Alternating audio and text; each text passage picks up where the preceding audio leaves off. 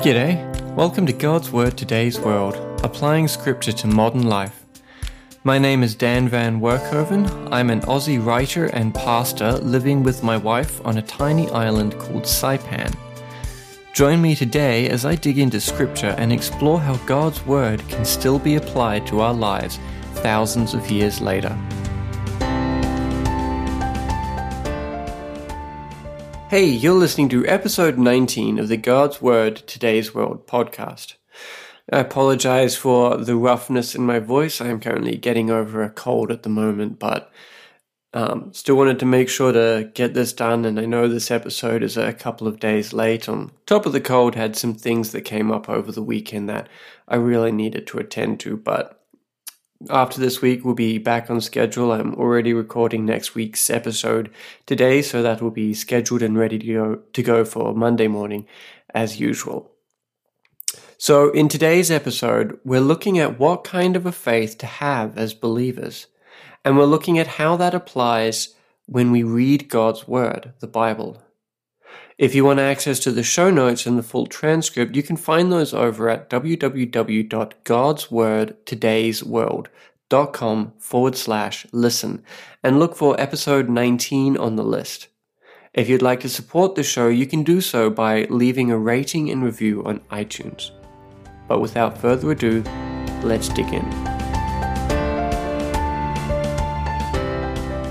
Last week, in episode 18 of the God's Word Today's World podcast, we looked at an amazing story of what the Holy Spirit did through Peter. He healed a paralyzed man and raised a woman from the dead. But so often when we read the Bible, we just read the words and the reality of what is happening doesn't always sink in. I challenge us to really spend time on a passage this last week to read and reread to dwell on the amazing things that happen in Scripture, to really consider God's incredible power and the fact that the Holy Spirit we see at work in the Bible is still just as powerful today, and I believe still just as active. This week we're looking at the incredible faith of Cornelius, a Roman centurion. This man can teach us a lot about the kind of faith that God loves. Our passage today is Acts chapter 10, and this is in the World English Bible. Now there was a certain man in Caesarea, Cornelius by name, a centurion of what was called the Italian regiment, a devout man and one who feared God with all his house, who gave gifts for the needy generously to people, and always prayed to God. At about the ninth hour of the day, he clearly saw in a vision an angel of God coming to him and saying to him, Cornelius. He, fastening his eyes on him and being frightened, said, What is it, Lord? He said to him, Your prayers and your gifts to the needy have gone up as a memorial before God. Now send men to Joppa and get Simon, who is also called Peter. He is staying with a tanner named Simon whose house is by the seaside. When the angel who spoke to him had departed, Cornelius called two of his household servants and a devout soldier of those who waited on him continually. Having explained everything to them, he sent them to Joppa. Now on the next day, as they were on their journey and got close to the city, Peter went up on the housetop to pray at about noon. He became hungry and desired to eat, but while they were preparing, he fell into a trance. He saw heaven opened and a certain container descending to him, like a great sheet let down by four corners on the earth, in which were all kinds of four footed animals of the earth, wild animals, reptiles, and birds of the sky. A voice said to him, Rise, Peter, kill and eat. But Peter said, Not so, Lord, for I have never eaten anything that is common or unclean. A voice came to him again the second time, What God has cleansed you must not call unclean. This was done three times, and immediately the thing was received up into heaven. Now, while Peter was very perplexed in himself what the vision which he had seen might mean, behold, the men who were sent by Cornelius having made inquiry for Simon's house, stood before the gate, and called and asked whether Simon, who was also called Peter, was lodging there. While Peter was pondering this vision, the Holy Spirit said to him, Behold, three men seek you. But arise, get down, and go with them, doubting nothing, for I have sent them. Peter went down to the men and said, Behold, I am whom you seek. Why have you come? They said, Cornelius, a centurion, a righteous man and one who fears God, and well spoken of by all the nation of the Jews, was directed by a holy angel to invite you to his house and to listen to what you say. So he called them in and had a place and provided a place to stay. On the next day, Peter arose and went out with them, and some of the brothers from Joppa accompanied him. On the next day, they entered into Caesarea. Cornelius was waiting for them, having called together his relatives and his near friends. When Peter entered, Cornelius met him, fell down at his feet, and worshipped him. But Peter raised him up, saying, Stand up! I myself am also a man. As he talked with him, he went in and found many gathered together he said to them, You yourselves know how it is an unlawful thing for a man who is a Jew to join himself or come to one of another nation. But God has shown me that I shouldn't call any man unholy or unclean. Therefore, I also came without complaint when I was sent for. I asked, therefore, Why did you send for me? Cornelius said, Four days ago I was fasting until this hour and at the ninth hour I prayed in my house, and behold, a man stood before me in bright clothing, and said, Cornelius, your prayer is heard, and your gifts to the needy are remembered in the sight of God. Send therefore to Joppa, and summon Simon, who is also called Peter. He is staying in the house of a tanner named Simon by the seaside. When he comes, he will speak to you. Therefore I sent to you at once, and it was good of you to come. Now therefore we are all here present in the sight of God to hear all things that have been commanded to you by God. Peter opened his mouth and said, Truly I perceive that God doesn't show favoritism, but in every nation he who fears him and works righteousness is acceptable to him. The word which he sent to the children of Israel, preaching good news of peace by Jesus Christ, he is Lord of all. You yourselves know what happened which was proclaimed throughout all Judea, beginning from Galilee after the baptism which John preached. Now God anointed Jesus of Nazareth with the Holy Spirit and with power, who went about doing good and healing all who were oppressed by the devil, for God was with him. We are witnesses to everything he did, both in the country of the Jews and in Jerusalem, whom they also killed, hanging him on a tree. God raised him up on the third day and gave him to be revealed, not to all people, but to witnesses who were chosen before by God, to us who ate and drank with him after he rose from the dead. He commanded us to preach to the people and to testify that this is he who is, anoint- who is appointed by God as the judge of the living and the dead. All the prophets testify about him, that through his name everyone who believes in him will receive remission of sins. While Peter was still speaking these words, the Holy Spirit fell on all those who heard the word. They of the circumcision who believed were amazed, as many as came with Peter, because the gift of the Holy Spirit was also poured out on the Gentiles, for they heard them speaking in other languages and magnifying God. Then Peter said, can anyone forbid these people from being baptized with water? They have received the Holy Spirit just like us. He commanded them to be baptized in the name of Jesus Christ. Then they asked him to stay some days. I just love Cornelius's faith. He wasn't a Jew, he wasn't one of God's chosen people, the Israelites, and yet he knew God better than many of God's own people did. He had faith so strong that he recognized the angel of the Lord who appeared to him, and he did exactly what he was told. He sent to Joppa for the man named Simon, who is called Peter. And when Peter arrived, he found a large crowd gathered and waiting for him. And Cornelius said to him in verses 30 and 30 to 33, Cornelius said, Four days ago I was fasting until this hour, and at the ninth hour I prayed in my house, and behold, a man stood before me in bright clothing, and said, Cornelius, your prayer is heard, and your gifts to the needy are remembered in the sight of God. Send therefore to Joppa and summon Simon, who is also called Peter. He is staying in the house of a tanner named Simon by the seaside. When he comes, he will speak to you. Therefore I sent to you at once, and it was good of you to come. Now therefore we are all here present in the sight of God to hear all things that have been commanded you by God. I got goosebumps when I read that last sentence while I was preparing this talk because it just blew my mind how direct this man's faith was, how powerful. He said, God told me to send for you so I did so at once. Now here we are waiting on God, waiting on what God has commanded you to tell us. Cornelius had no doubt that Peter was from God, and had no doubt that the words he was about to share were the Lord's own words.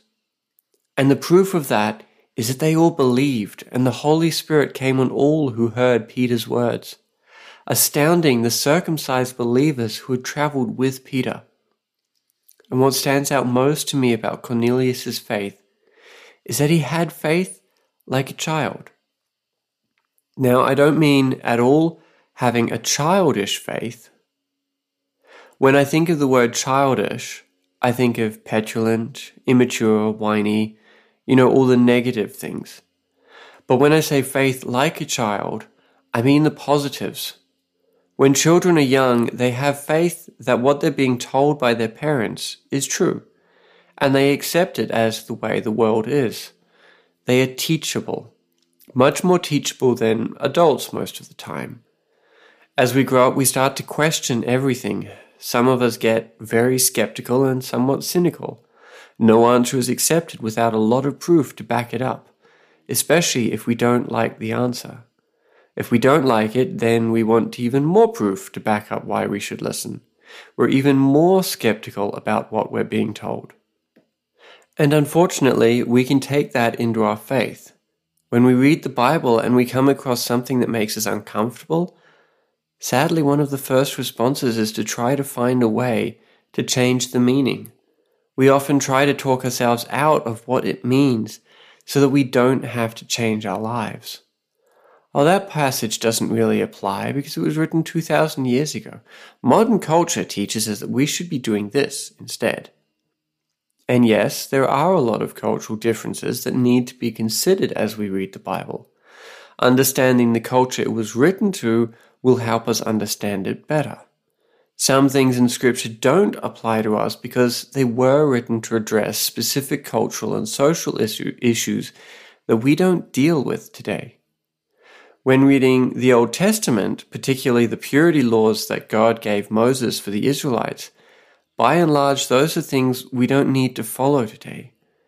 As such, we don't need to avoid bacon and lobster, and we're not sinning and unclean if we do eat it.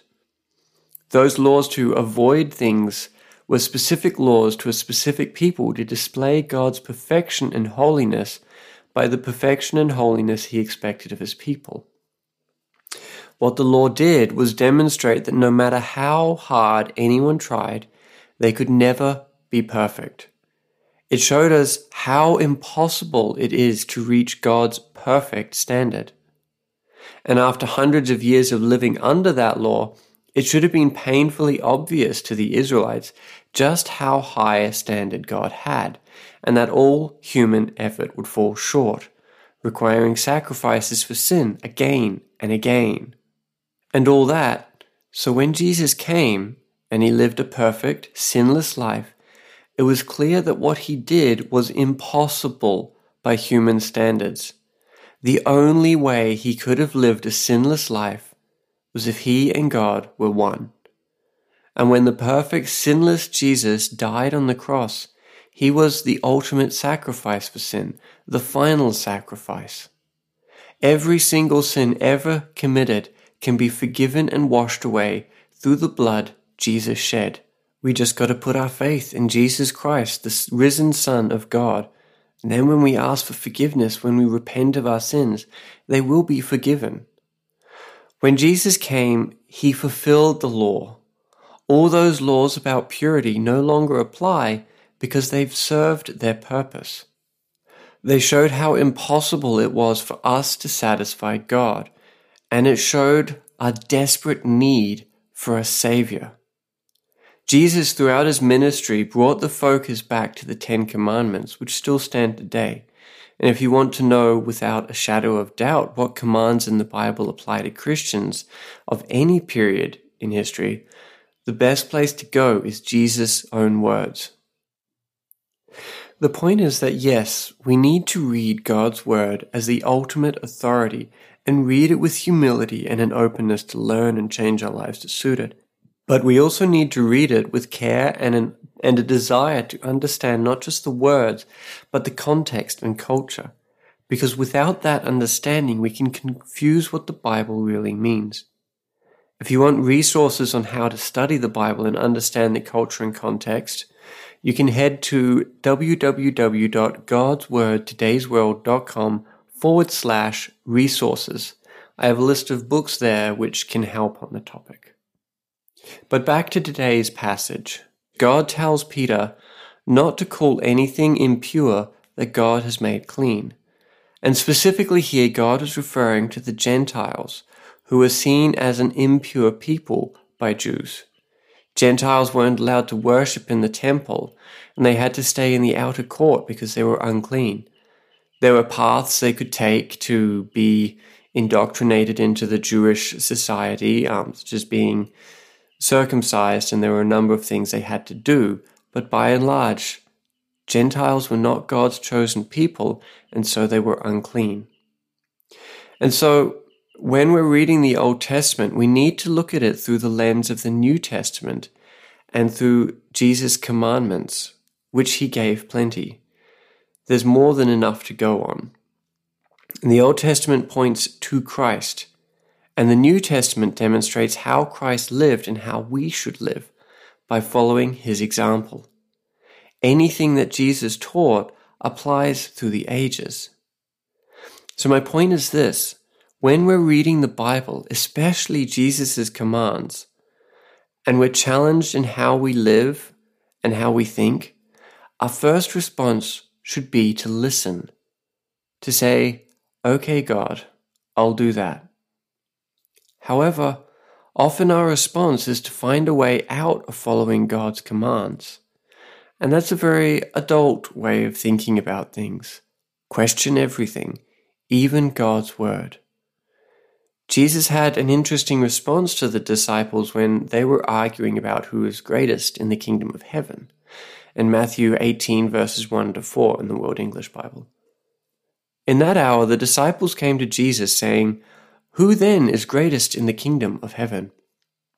Jesus called a little child to himself and set him in the middle of them and said, Most certainly I tell you, unless you turn and become as little children, you will in no way enter the kingdom of heaven. Whoever therefore humbles himself as this little child is the greatest in the kingdom of heaven. Jesus tells us that we need to become like little children to enter the kingdom of heaven. He tells us that we need to take the lowly position of a child to be greatest in the kingdom of heaven. In other words, we need to be humble and teachable and understand who has authority our Father, God. So when we read God's Word, we need to read it with the understanding that we're reading God's Word. We're reading our Father's instructions to us. As a kid, when our dad told us not to do something, that was it. We knew we weren't supposed to do that. We might not have listened. I certainly didn't listen a lot of the time, but I knew I wasn't supposed to. And I also knew that He would discipline me if I didn't. When we approach God's Word, we need to be humble and teachable, and our first response to uncomfortable passages shouldn't be, I need to find out why that doesn't apply to me. Rather, it should be, God says do this. I need to do this. Now, I'm strictly talking about taking this attitude to God's Word. I'm not saying that you should just accept what any pastor or Christian author, leader, podcaster tells you. No, you need to take what I say and compare it with scripture. Make sure what I'm saying is accurate. Only when we read God's word should we have utter humility and teachability. Don't approach it seeing how you can make it fit your life. Approach it seeing how you can make your life fit it. That's the reason Cornelius's faith gave me goosebumps. Because he took God's word and he didn't question it. He took it so seriously that he gathered all his friends and family with him and waited patiently for Peter, whom he knew would arrive soon because God had told him he would. And when Peter arrived, even though much of what Peter would say probably made them uncomfortable, and they knew they had a lot of work to do in their lives. They accepted his word with joy. They were teachable. They were humble. So this week, my challenge is one that builds off last week's, which was to open the Bible with reverence for God. Now I want to add this challenge. When we sit down to read the Bible, read it with humility and a willingness to learn. Approach it with a desire to change our lives to suit the Bible, rather than to try to change the Bible to suit our lives. When we pick up the Bible, let's have the same mindset we did as little children when we asked our parents what to do. When they gave us an answer, we knew that was what we should do. Maybe we didn't always do it, but we knew what we should do, right? When we read the Bible, we should have the same mindset. When God gives us an answer in His Word, do it. Sometimes we're far too quick to ignore what the Bible says because we think if it makes us uncomfortable, it can't be true. All too often, we want the Bible to fit our cultures. But the thing is, it never will. It will always be countercultural because cultural culture is by and large a product of the world, not of God. Even God's chosen people, the Jews, had a culture that disgusted God. When Jesus came to earth to Israel, he spent half his time flipping people's cult, his people's culture on its head and telling them they had completely ruined the commands his Father God had given them. How God calls us to live will not be comfortable and easy, and the world will hate us for trying to live that way. But if our Father told us to live that way, let's trust that He knows what's best for His children, us. Thank you for joining me today on God's Word Today's World. If you'd like to view the show notes or leave a comment, you can find the complete list of all podcast episodes over at www.godswordtodaysworld.com forward slash listen Hope to see you next week. Now go apply God's Word to your life.